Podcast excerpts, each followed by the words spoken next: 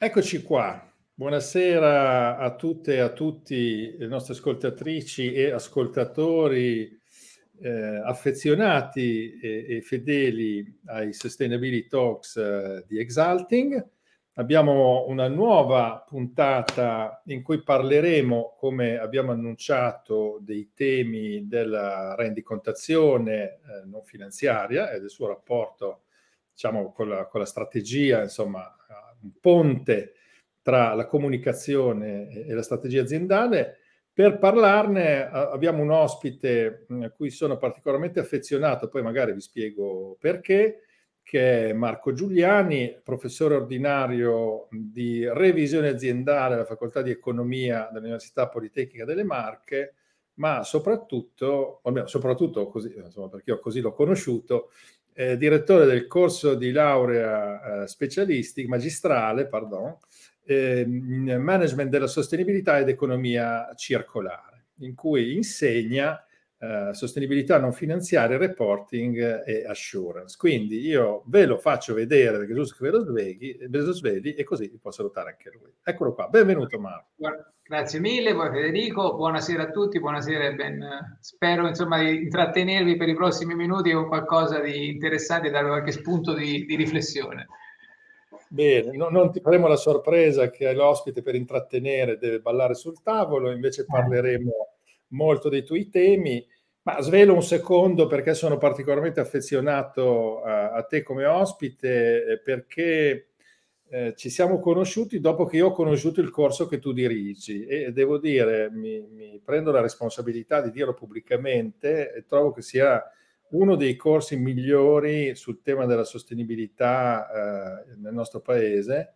E, ehm, lo dico volentieri perché, visto il ruolo che, che, ricopro sia come imprenditore sia come insomma, persona che ne parla tanto ed è abbastanza ascoltata sui temi della sostenibilità, Spesso mi chiedono, eh, soprattutto i giovani, ma a volte anche persone già in carriera, eh, un consiglio su, su, dove andare. Insomma, io mm, spesse volte ho, ho parlato de, del tuo corso, quindi questo è uno dei motivi per cui sono affezionato a questo corso. Abbiamo anche pescato bene all'interno del tuo corso e quindi vediamo se anche in futuro per la nostra crescita riusciremo a continuare a pescare tra i tuoi studenti.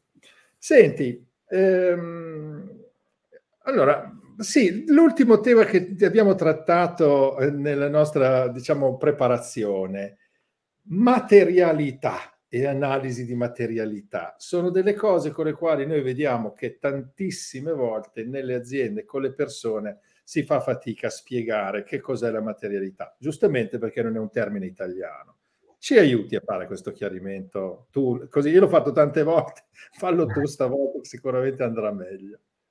Allora, ci provo, ci provo. Allora, materialità è un termine, diciamo, che è stato italianizzato e preso dall'inglese di material o materiality. In Italia si usava prima, diciamo, di questa importazione terminologica il termine significatività o rilevanza del tema.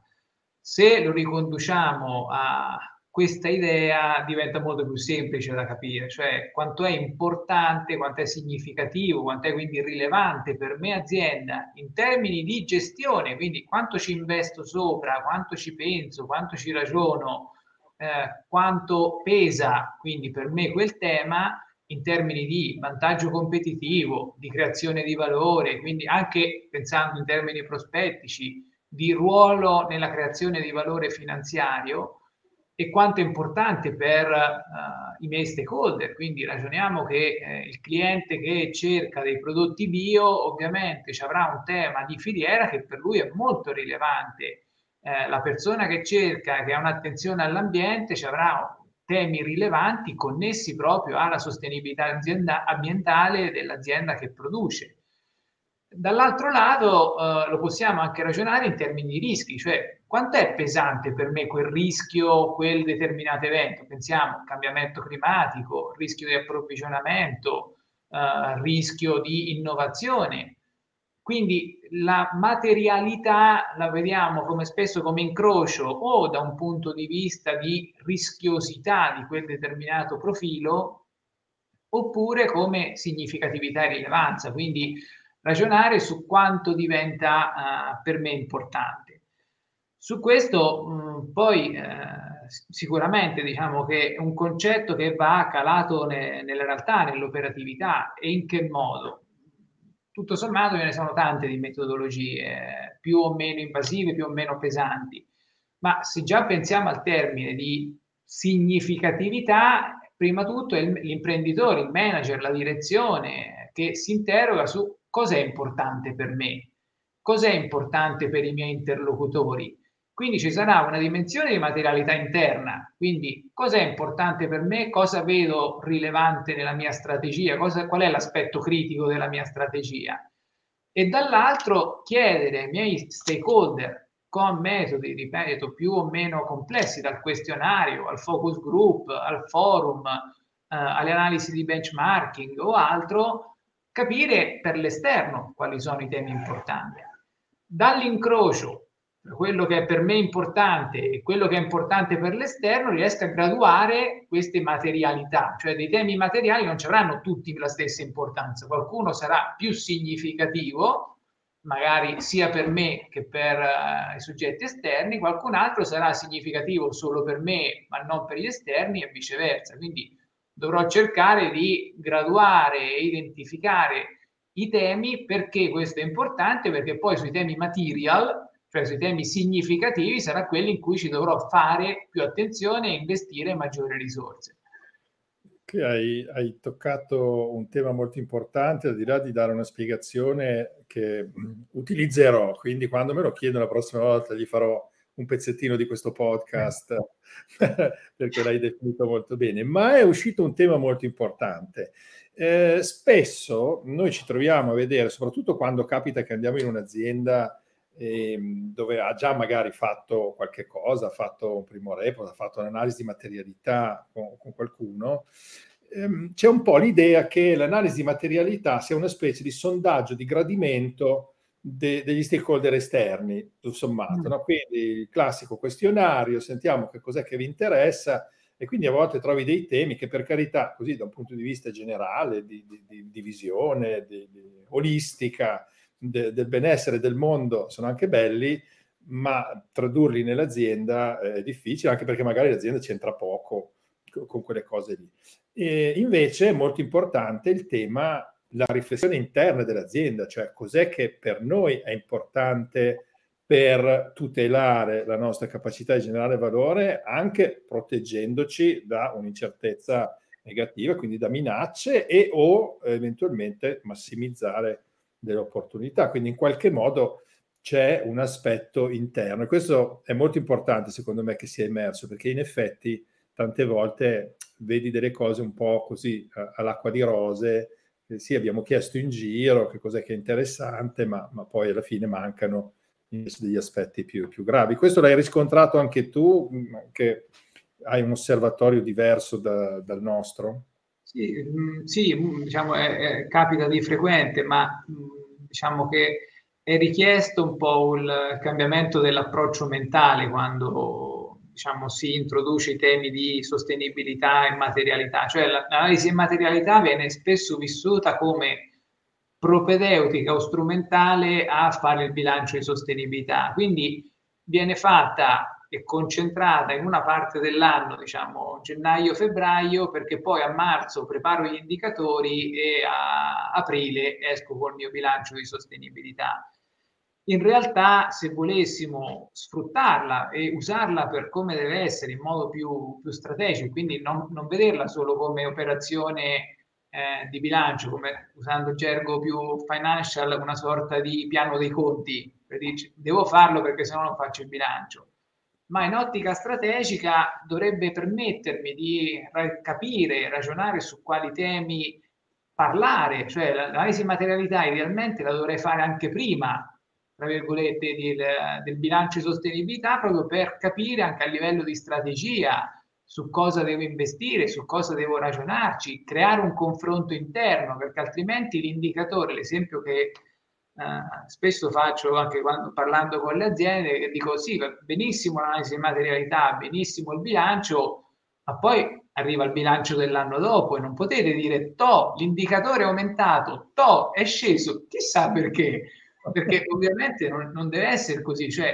vuol dire intraprendere un percorso di consapevolezza, di visione e siccome io difficilmente nelle realtà, soprattutto quelle più piccoline, non riesco a presidiare 10-15 temi, L'analisi di materialità mi aiuta a capire qual è quelli che devo presidiare meglio, per cui quei 3, 4, 5 su cui investire risorse, ma soprattutto parlare, cioè in consiglio di amministrazione con i miei direttori o se siamo, diciamo, azienda familiare in famiglia, ragioniamo cosa possiamo fare per dare un contributo su quei temi o come proteggerci da quei rischi.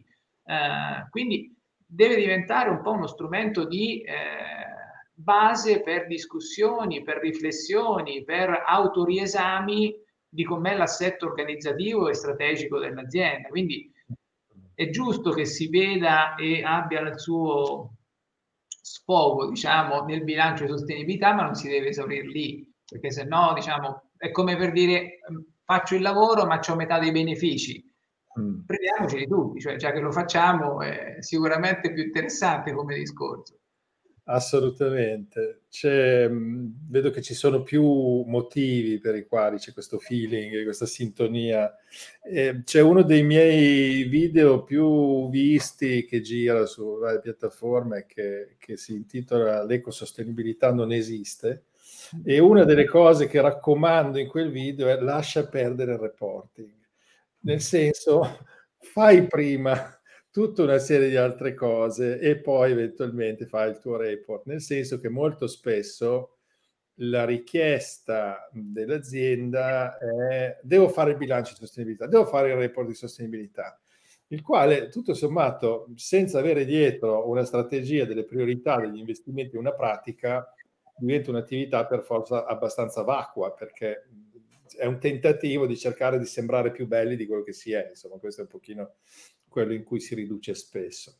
E questo, secondo me, eh, ha un po' due, diciamo, due implicazioni. Una, vabbè, questo è un, insomma, un po' il tentativo di fare di, di, tutto del marketing, quindi vabbè, insomma, cerchiamo di vedere oggi la gente, il cliente, il pubblico ha certe sensibilità, cerchiamo di andargli incontro.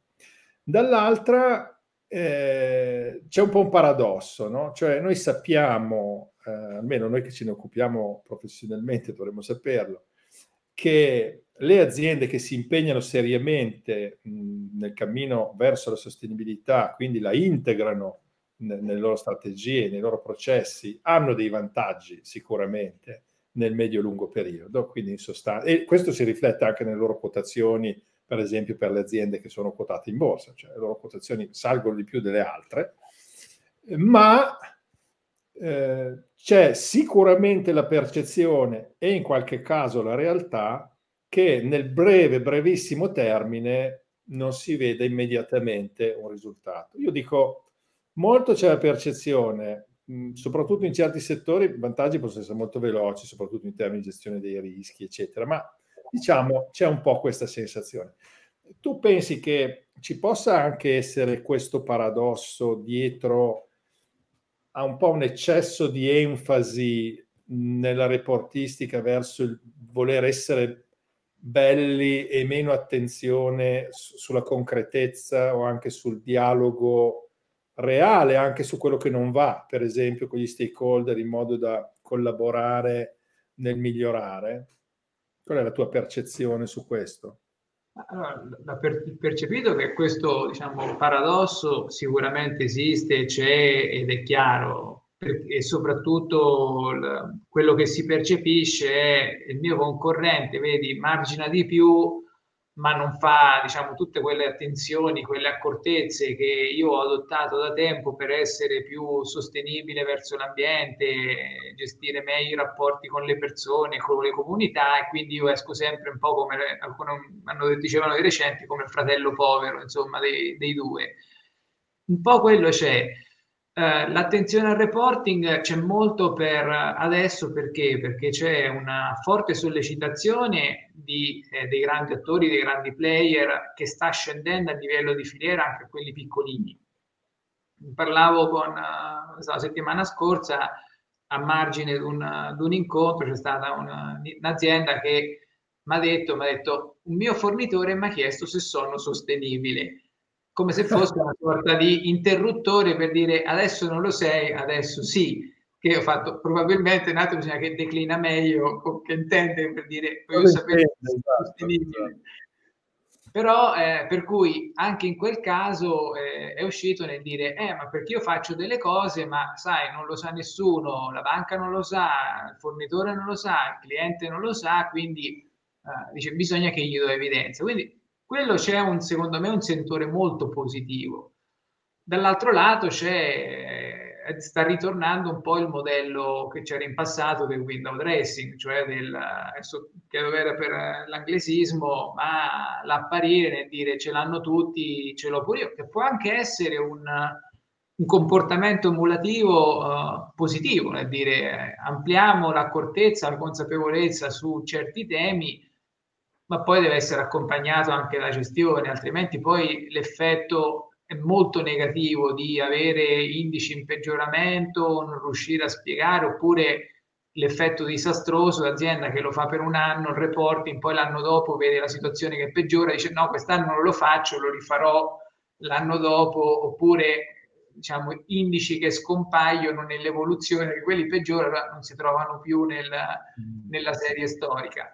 Mm. Però eh, l'accounting paradox st- stimola il questo tipo di comportamento, cioè il far capire che è vero che magari rendi un pochino di meno, soprattutto con gli interlocutori finanziari, ma perché c'è tutta una serie di accortezze che gli altri non hanno. Eh, si mm. tratta quello io anni fa mi occupavo di, tuttora mi occupo di risorse intangibili, c'era il bellissimo slogan portato avanti che era il make invisible visible, cioè rendi l'invisibile visibile e qui ci ritroviamo un po' nella stessa situazione, cioè l'ambiente e il sociale sono concetti intangibili, difficili da concretizzare, per cui se io, io devo riuscire attraverso il mio reporting a farteli, farteli comprendere, farteli capire. Eh, ti faccio un esempio che eh, mi è venuto in mente ieri durante una lezione. Eh, tempo addietro, diciamo diversi anni fa, c'era un, direttore di banca una certa età che mi raccontava un po' insomma la sua esperienza e parlavamo, diceva ah, ma tu insegni revisioni, insegni bilancio, è importante, eccetera. E mi disse una cosa che mi rimane ancora oggi particolarmente significativa, cioè mi disse, dice, vedi, quando io ho cominciato, che avevo le, i calzoncini corti, c'era il mio allora direttore di banca che mi prendeva per mano andavamo dal cliente e mi dicevi vedi come produce, vedi i dipendenti che fanno, vedi l'imprenditore, cioè ero io che andavo nell'azienda. Dice adesso io in azienda non ci vado più, per cui mi serve un qualcosa che era all'epoca il bilancio o qualche altro documento che porti l'azienda da me. Dice perché io altrimenti non lo so, cioè mh, leggo dei numeri, ma se non mi introducete una spiegazione o qualcosa che me la racconta, io come è fatta quell'azienda?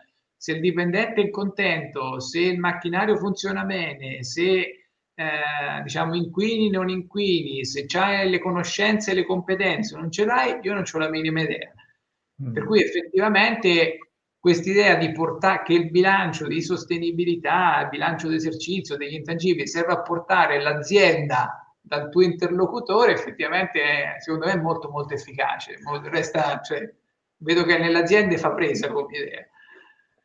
Su queste, su queste, cose qui eh, mi sono venute una serie di stimoli. Allora, intanto, io credo che noi abbiamo anche la, la responsabilità, rivolgendoci a, a, delle imprese che ovviamente hanno bisogno anche di un aspetto economico-finanziario della sostenibilità, no? altrimenti andremmo a immaginare un socialismo reale ambientalista, cioè devono stare in piedi col denaro pubblico perché sono insostenibili finanziariamente, però sono tanto buone per l'ambiente e per la comunità. No? Quindi è chiaro che questo va, va, ricordato e ci vuole uno sforzo, secondo me, noi cerchiamo di farlo come, come società di consulenza, di dare una, un valore all'intangibile economico-finanziario. Non so se poi per un economista... Eh, eh, è una bestemmia, ma in effetti c'è una serie di cose che non sono necessariamente poste attive nel conto economico ma che hanno un valore anche per la performance economico-finanziaria. Quindi questo, secondo me, a maggior ragione, ehm, ti faccio un esempio, nel nostro indicatore c'è, c'è una, un fattore che mette spesso in crisi l'azienda, che è quello di valutare quanto l'azienda eh, diciamo, cerca opportunità di business nei bisogni sociali e ambientali della sua sfera di influenza.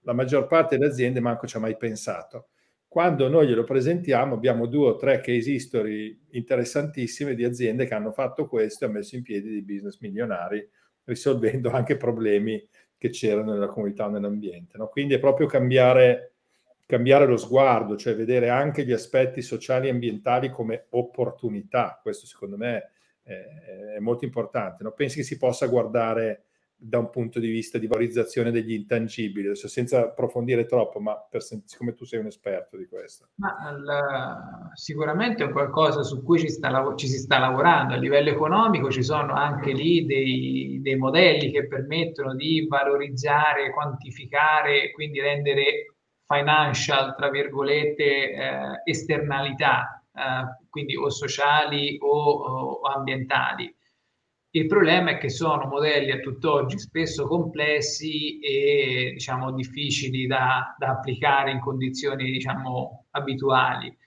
Quello su cui secondo me ragionavamo proprio, ripeto, ieri con uh, un collega e, e gli studenti in aula era Ragioniamo non tanto, perché spesso quando parliamo di misure finanziarie adottiamo anche in quest'ambito, come si adottava per gli intangibili, la ricerca del, del, del, eh, praticamente del sacro graal o del numero perfetto.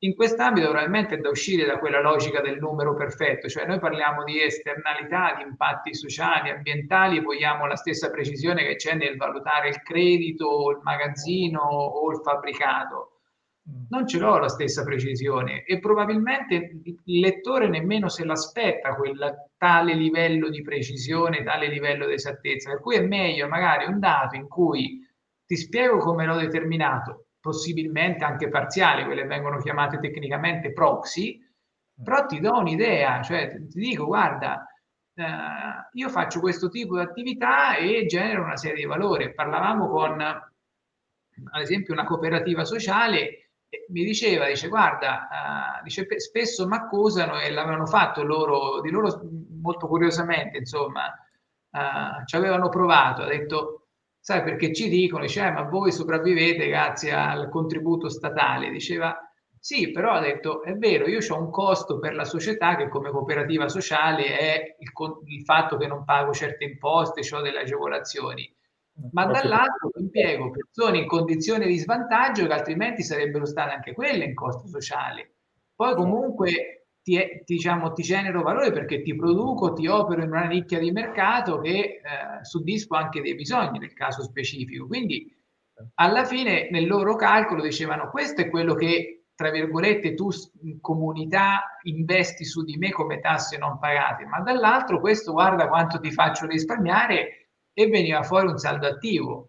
Mm. Era un esercizio, ripeto, uno poteva criticare, dice sì, ma il numeretto non era magari quello preciso, però intanto il ragionamento te l'ha fatto passare e ti ha fatto capire l'impatto, quindi secondo me è estremamente interessante spesso dare delle indicazioni, delle proposte, piuttosto che dire non ti do niente, per cui resti un po' in un'alea uh, diciamo, di incomprensione, di distanza fra chi legge i dati e chi poi li produce e li fa i dati. Beh, qui mi verrebbe il primo commento che mi verrebbe da fare sulla richiesta di precisione come i dati finanziari è come se i dati finanziari non si potessero manipolare. Eh. Dire, anche no, no. lì raccontare quasi tutto il contrario di tutto. Insomma, quindi. Esatto, cioè, cerchiamo di fatto quella, cioè, un bell'articolo che era uscito qualche tempo fa, un titolo, modo di provocazione, che era In Search of the Perfect One, cioè la mm. ricerca mm. del perfetto, per cui raccontava la storia di alcuni imprenditori che a forza di cercare l'indicatore perfetto poi alla fine non faceva nulla perché questo indicatore perfetto che era preciso, comparabile, esatto, tutta una serie di cose, cioè per quella fine non si trovava e non si faceva nulla. Certo. E invece magari già farlo, provarci, investirci, se non altro il numero è vero, aiuta molto a ragionare. Cioè mm. dire può essere brutto, può essere criticabile, però ti aiuta molto a ragionare su certi aspetti. Diciamo che eh, poi mh, mm, faccio solo un accenno perché sennò andiamo in temi di macroeconomia, poi, poi esageriamo, ma eh, su questo discorso che facevi nell'esempio della cooperativa sociale, quindi anche sulla valutazione di certi proxy, sarebbe interessante avere una cultura diversa della valutazione dei costi per la comunità, no? perché sto pensando per esempio l'investimento nella riduzione dell'inquinamento e del miglioramento della qualità dell'aria e dell'acqua, quanto farebbe guadagnare le società in termini di risparmio di spese sanitarie, no? Che, è una follia. Certo che questo dovrebbe entrare nella definizione di politiche economiche che poi dopo vanno insomma, a favorire in maniera concreta efficiente determinati comportamenti. Ma manca un po' questa percezione. Invece questo esempio della, della cooperativa che dicevi è molto bello. Penso mi vengono in mente gli amici del Consorzio di Cooperative Sociali Goel della Calabria che sta facendo una cosa straordinaria per risanare senza nessun aiuto da parte di nessuno una regione disastrata ma magnifica. Eh, invece volevo mh, parlare di una cosa diversa, cioè in questo eh, fatto che tu dicevi e che è vero, ahimè succede, della difficoltà di ehm, mantenere gli indicatori se non sono belli, piuttosto che eh, no, fare delle comunicazioni un po', un po' vaghe o poco significative, la mia sensazione è che manchi spesso ehm, la percezione di un'utilità straordinaria del coinvolgimento degli stakeholder in un percorso di sostenibilità che va ben oltre il fatto che il rapporto di sostenibilità è una cosa con cui parlare all'esterno, ma il percorso della sostenibilità e il coinvolgimento in una rendicontazione di questa credo che sia molto utile quando c'è un coinvolgimento continuo, non dico che bisogna stare insieme tutti i giorni, ma quando veramente i portatori di interesse anche eh, interni o esterni vengono veramente coinvolti nella ricerca di soluzioni ai problemi e come spesso accade sono proprio le persone che fanno le cose o che sono coinvolte nelle catene del valore che hanno la conoscenza per farlo. No? E questo lo trovo abbastanza poco praticato, questo aspetto di davvero coinvolgere addirittura a volte anche le parti ostili. Mi ricordo anni fa feci una, una consulenza aeroporto negli Stati Uniti ed era molto interessante vedere come coinvolgere le parti ostili nella comunità locale in maniera proattiva. No? Quindi questo punto di vista del coinvolgere in maniera dinamica verso la ricerca di soluzioni, è una pratica che vedi anche tu un po' rara o sono io che sono troppo esigente o un po' pessimista?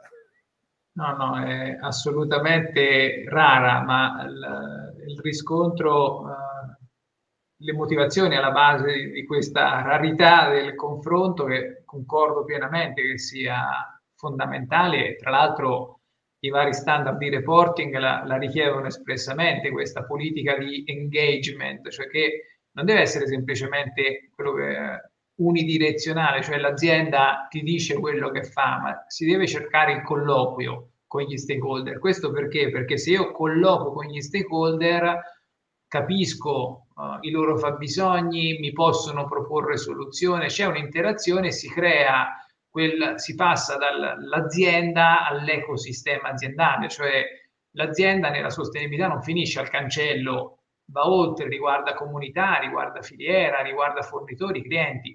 Se io voglio creare l'ecosistema sostenibile dell'azienda, bisogna che interagisco. Perché non viene fatto? Almeno a sensazione mia, uh, e dai contatti, ripeto, sempre da studi e contatti con, con aziende semplificando molto, eh, chiedo venia per questo, abbiamo da un lato motivi di tempistiche, cioè chi fa sostenibilità spesso solo per avere il bilancio si eh, riduce spesso a partire a ridosso di quando deve uscire, per cui non ho tempo per farlo, per cui mi riduco con un questionario al volo che sì, meglio di niente è, però sicuramente non è eh, il beneficio, il vantaggio generabile da un'interazione più eh, anche con parti ostili o con soggetti diversi. Dall'altro c'è un tema di, di costi eh, di gestione, nel senso che eh, quando io mi relaziono con lo stakeholder vuol dire che non vado lì a fare, passami il termine, la chiacchierata al bar su del più e del meno o fare domande, secondo te l'ambiente è importante perché il pronostico mi dirà sicuramente sì, è importante. Dovrei, per cui eh, dovrei un po' istruirlo prima, dovrei portarcelo, dovrei ragionarci, quindi vuol dire impiegare risorse per preparare insomma l'incontro con lo stakeholder o con gli stakeholder. Vuol dire anche avere le soft skill che spesso magari in azienda non si hanno, cioè il poter fronteggiare le parti ostili non è da tutti, nel senso il classico CFO non, non, non ha quelle skill perché va spesso in contrapposizione, non in colloquio. Devo far passare un messaggio, e questo è spesso difficile, che se una parte ostile non è una serie diciamo di lotta di, tra parti, ma è la ricerca di un qualcosa di comune. Poi spesso c'è la parte, chiamiamola, chiamiamola ostile, che dice, eh, ma io l'anno scorso ti ho detto questo e te non l'hai fatto. Per cui mh, lì bisogna far capire che io l'ho comunque preso in considerazione, ma non l'ho potuto fare perché la casa si regge sui tre pilastri, sociale, ambientale ed economico. Se mi propone una cosa che sì, magari è bellissima per il sociale, ma economicamente insostenibile, la casa poi cade e non è a vantaggio di nessuno. Però io lo devo far capire, quindi vuol dire che ho anche una preparazione di, per interloquire con questi soggetti. Quindi si cercano diciamo, soluzioni più, più rapide, per cui grande focus sull'interlocuzione interna, magari con i dipendenti, ma poi con il fornitore, il cliente, la comunità. La comunità spesso viene sostanzialmente tralasciata, nel senso che non è che c'è un'interlocuzione, un dialogo, ma si dice, vabbè, l'ho preso in considerazione guardando i benchmark o i, quello che risulta dalle banche dati, ma c'è questa idea di interlocuzione con chi vive intorno all'azienda, per cui è vero, è un tema messo spesso, diciamo, lo devo fare, ma cerco di minimizzarle l'impatto, insomma, di, di questo engagement. Prima di passare al tema centrale eh, in questo momento dell'evoluzione del mondo del reporting non finanziario, volevo sentirti un attimo se, se hai avuto sentore o esperienze di questo. Recentemente mi è stato segnalato da un eh, mio collaboratore un'azienda italiana che avrebbe pubblicato una specie, insieme al rapporto di sostenibilità, una specie di rapporto di insostenibilità, cioè segnalando alcune pratiche sue che per una serie di ragioni non potevano essere ancora sostenibili. E devo dire, mi sono entusiasmato di questa cosa, sono andato a cercare questa cosa, non ho trovato niente, diciamo, accessibile facilmente, ho contattato l'azienda, mi hanno risposto, mi hanno mandato un link, mi sono trovato su una pagina di sito dove c'erano quattro cose buttate lì, e, e adesso voglio approfondire, ma mi è spiaciuto perché secondo me era una bellissima idea. Però questo sarebbe veramente un caso nel quale coinvolgere gli stakeholder, anche vasti, no? nella ricerca di soluzioni. Tu hai, ti sei mai imbattuto in delle aziende che hanno fatto una cosa di questo tipo fatta bene, cioè che poi ne hanno tratto giovamento? No, onestamente no. Devo essere sincero, la pensata è veramente brillante. Cioè, anche a livello di comunicazione, secondo me ci potrebbe anche avere una, una doppia valenza, cioè da un lato eh, una mossa di marketing mostruosa che di fatto eh, rompe gli schemi tradizionali.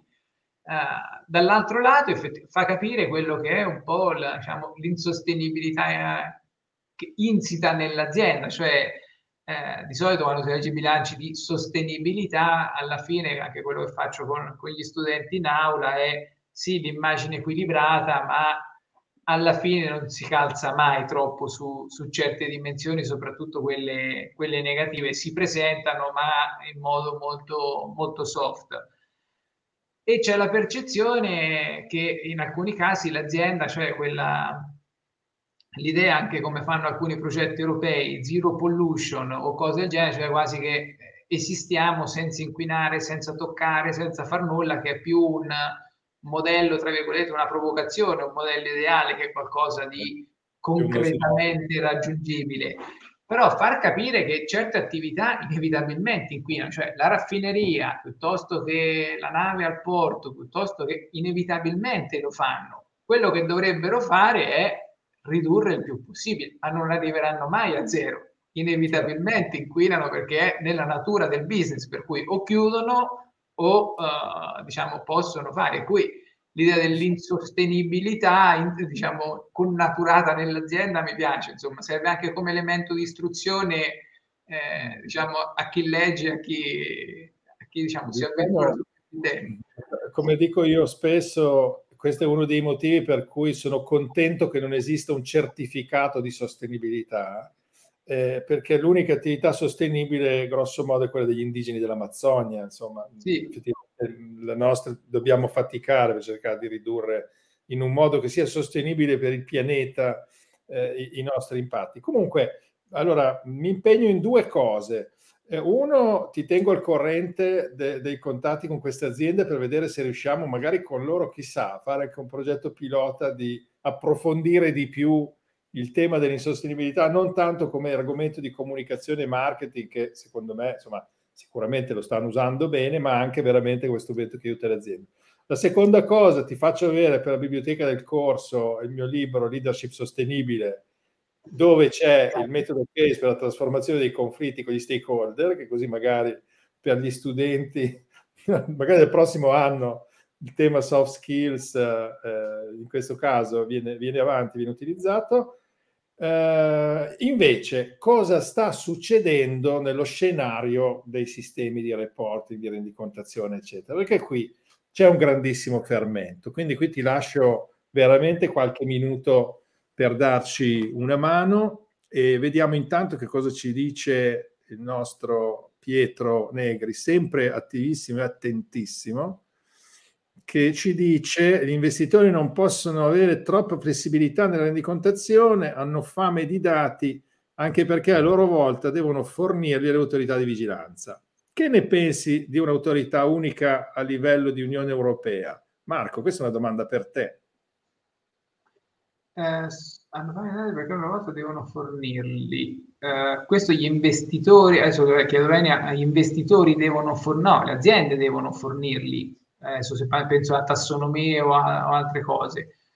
Per cui l'autorità unica, secondo sì, me. Sì, no, no, mm, chiaro. Allora, secondo me l'idea di una eh, come filosofia, se eh, ragioniamo di eh, Unione Europea, io sono fortemente convinto della necessità di c- centralizzare e creare quindi autorità uniche con ovviamente rappresentanze locali perché poi ci sono particolarità eccetera, ma eh, di fatto siamo ancora a mio avviso oh, della battuta, dice se devo telefonare all'Unione Europea con chi parlo, insomma, che poi c'è, stiamo vivendo, insomma, per tanti motivi economici, eh, chi si stacca, chi non è contento, chi si smarca o cose del genere. Quindi se in alcuni ambiti, come nell'ambito sostenibilità, si sta vivendo una armonizzazione, un percorso verso la creazione comunque di un approccio unico, quantomeno a livello europeo, e quindi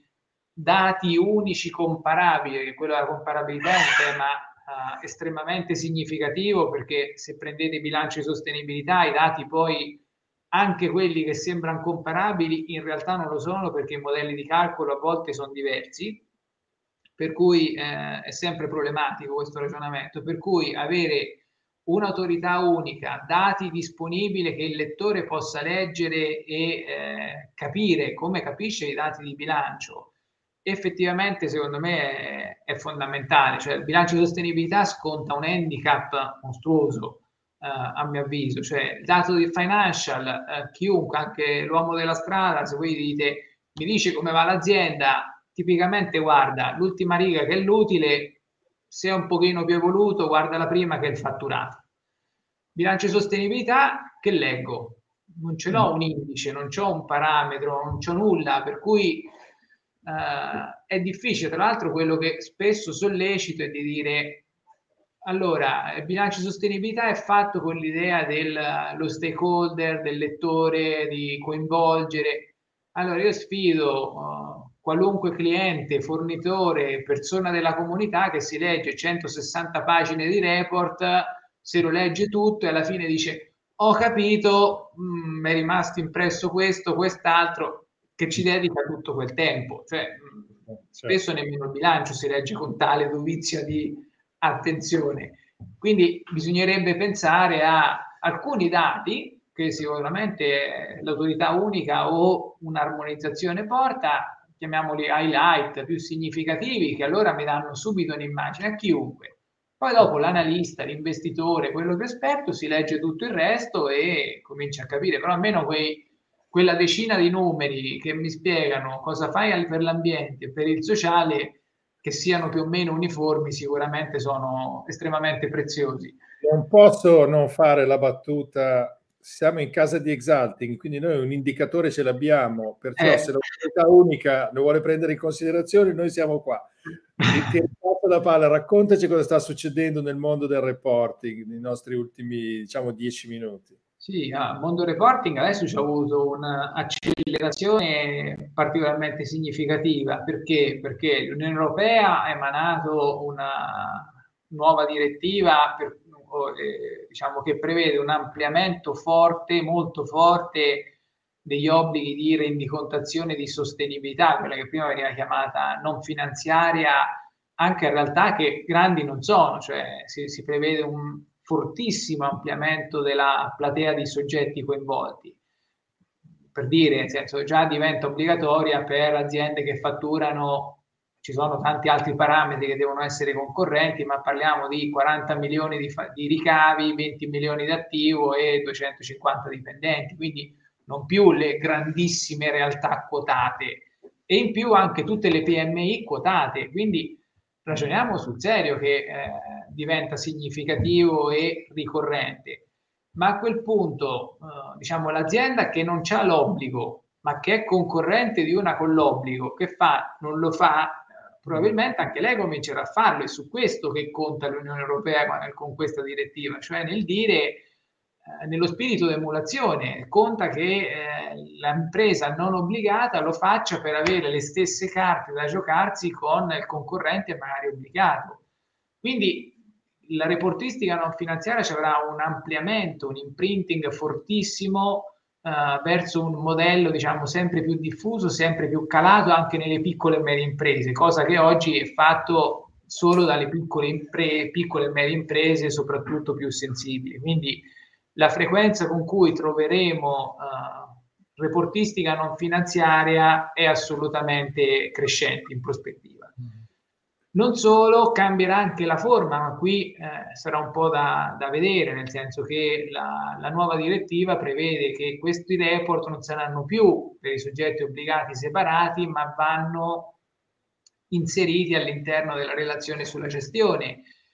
Eh, però anche qui sarà da ragionarci perché come succede adesso alcune aziende fanno la dichiarazione non finanziaria molto più asciutta e sintetica ma poi fanno un bilancio di sostenibilità più ricchio, più dettagliato, più comprensibile, più diciamo strumento di diffusione ma i dati ovviamente sono gli stessi quindi probabilmente ci avremo mh, diverse aziende che faranno coesistere i due strumenti quindi grande rivoluzione, ampliamento della platea, la reportistica non finanziaria che va di sostenibilità nel bagaglio, nel pacchetto, tra virgolette, di comunicazione che fa l'azienda ai mercati, ai fornitori. Vuol dire che anche i lettori si dovranno evolvere, quindi lettore bancario, lettore cliente, fornitore, cittadino, uh, utilizzatore, quindi anche lui sarà chiamato a evolversi a leggere quel tipo di, di report. E l'altra grandissima rivoluzione è che ci avremo degli standard uniformi a livello europeo, non ci saranno più tanti standard e io posso scegliere come azienda liberamente quali prendere e quale no, ma ci saranno degli standard fissati all'Unione Europea, come oggi accade per i principi contabili, e io devo prendere quelli. Ci avranno un'architettura particolare, cioè ci saranno degli standard, tra virgolette, comuni, generali per tutte le aziende, degli standard di settore per cui ci avranno questo modello, uh, modello specifico.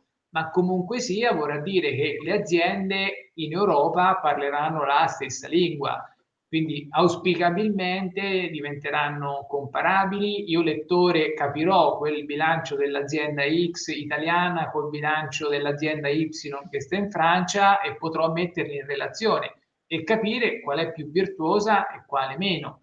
Quindi veramente stiamo alle porte di una rivoluzione epocale in cui eh, verrà richiesto di cambiare. Siccome le aziende dovranno fare questo report di sostenibilità, volente o nolente, è opportuno che lo vivano come opportunità, non come mera compliance, cioè del dire lo faccio giusto per farlo, ma visto che lo fanno è opportuno che inizino anche a gestirlo in ottica strategica, quindi quel bilancio diventi, eh, diciamo, il trampolino di lancio per l'adozione di strategie, di piani, di idee che siano effettivamente sostenibili. Quindi portare dentro la gestione quello che poi succede dentro, beh, riporto nel mio bilancio. Quindi dalla parte esterna che mi si ribalta e mi si riflette all'interno delle mie politiche. Quindi, ripeto, grande rivoluzione e grande attenzione.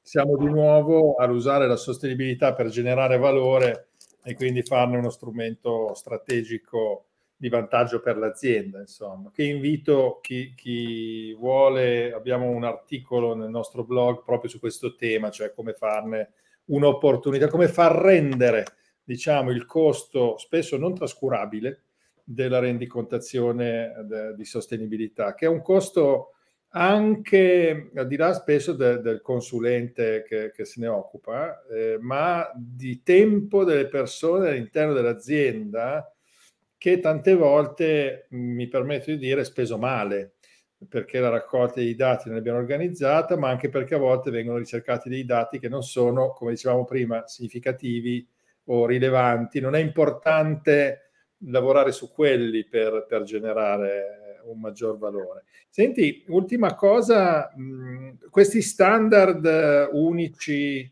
ehm, diciamo che, che, si troveremo a dover utilizzare e che credo che al di là dello spirito di emulazione giocherà anche il tema delle catene di fornitura, delle catene del valore, perché chiaramente le grandi aziende o le aziende obbligate avranno bisogno di documentare anche nelle loro, nelle loro forniture. Questo sicuramente sarà un altro modo molto importante di diffonderlo. No? So, a che punto siamo con le definizioni di questi standard?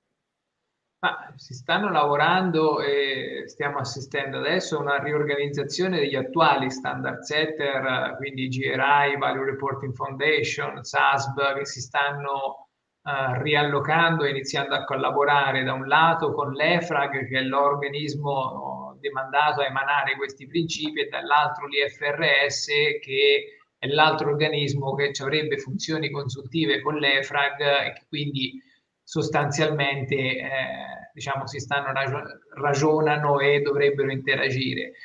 È un percorso che è previsto che si completerà nel giro di un paio d'anni.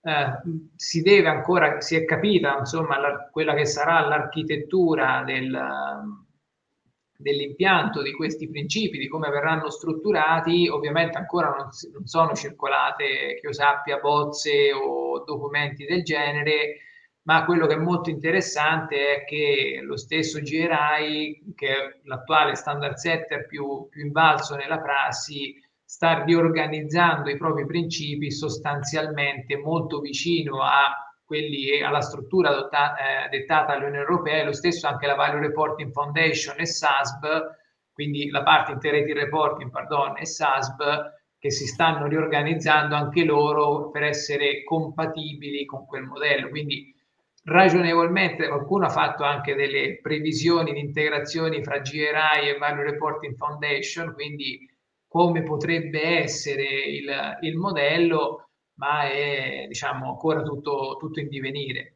Mm. Abbiamo un commento ottimistico. Che finirà per tanto greenwashing o per essere gentili greenwashing. Eh, l'investimento ex ante diventa fondamentale, la disclosure a seguire, assolutamente vero, assolutamente vero. Nel senso che Uh, se adottiamo con, uh, facciamo la compliance e quindi diventerà documento obbligatorio il modello di faccio la reportistica a piacimento con schema libero e del tutto rilassata andrà a finire, cioè anzi verrà, sarà controproducente, diventerà quasi un danno reputazionale perché uno diventa una sorta di lo faccio giusto per, per dirmi quanto sono bello, che non è assolutamente produttivo.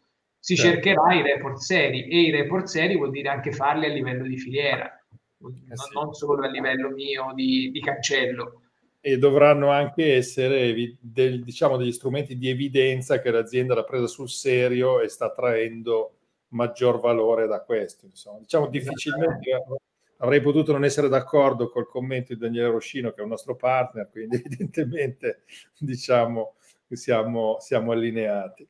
Eh, Marco, io ti ringrazio tantissimo, eh, il nostro tempo eh, è finito, ma credo che abbiamo realizzato l'obiettivo dei, Sustainability Talks, che non è ovviamente quello di dare delle risposte eh, finite a dei temi eh, molto complessi, no, non ci occupiamo di, di, come si sbucciano le noccioline, ma di mettere sul tavolo un po' di punti di riflessione, un po' di domande e direi che ci siamo anche, almeno io mi sono preso degli impegni anche concreti di fare delle cose eh, magari insieme, quindi questo è anche un po' una novità nel, nel Sustainability l'impegno in diretta o in registrata dei nostri podcast. Quindi ti, ti passo un attimo la parola per, per, salutare i nostri ascoltatori e poi faccio le, gli annunci dei prossimi eventi. Intanto, grazie anche a te Federico per l'invito e piacevolissima chiacchierata che è passata veramente in, in un attimo. Spero insomma di aver dato qualche, qualche spunto, qualche idea, qualche stimolo a chi, chi ci ascolta per cercare sempre di, di fare meglio. Grazie ancora a tutti e buon proseguimento di serata. Sicuramente, penso che eh, oltre a intrattenere ha sicuramente dato degli spunti molto, molto interessanti.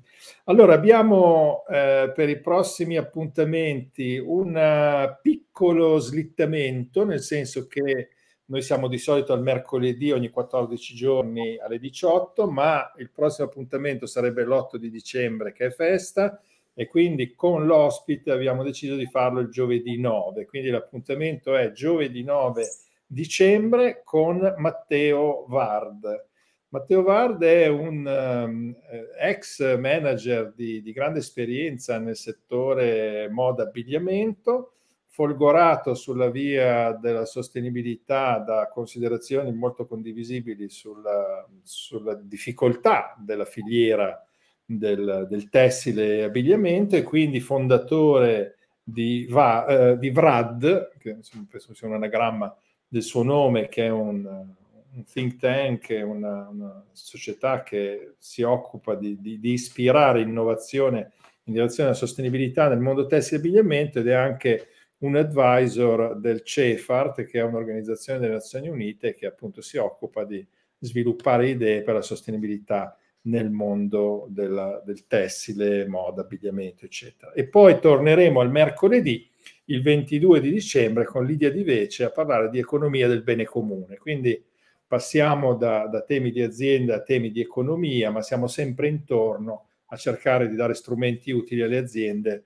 per lavorare meglio, generare più valore e farlo nella maniera più sostenibile possibile. Quindi grazie a tutte e a tutti e ci vediamo a, e ci sentiamo perché ci sarà in diretta il 9 dicembre alle 18 e in podcast come sempre su tutte le principali piattaforme. Alla prossima!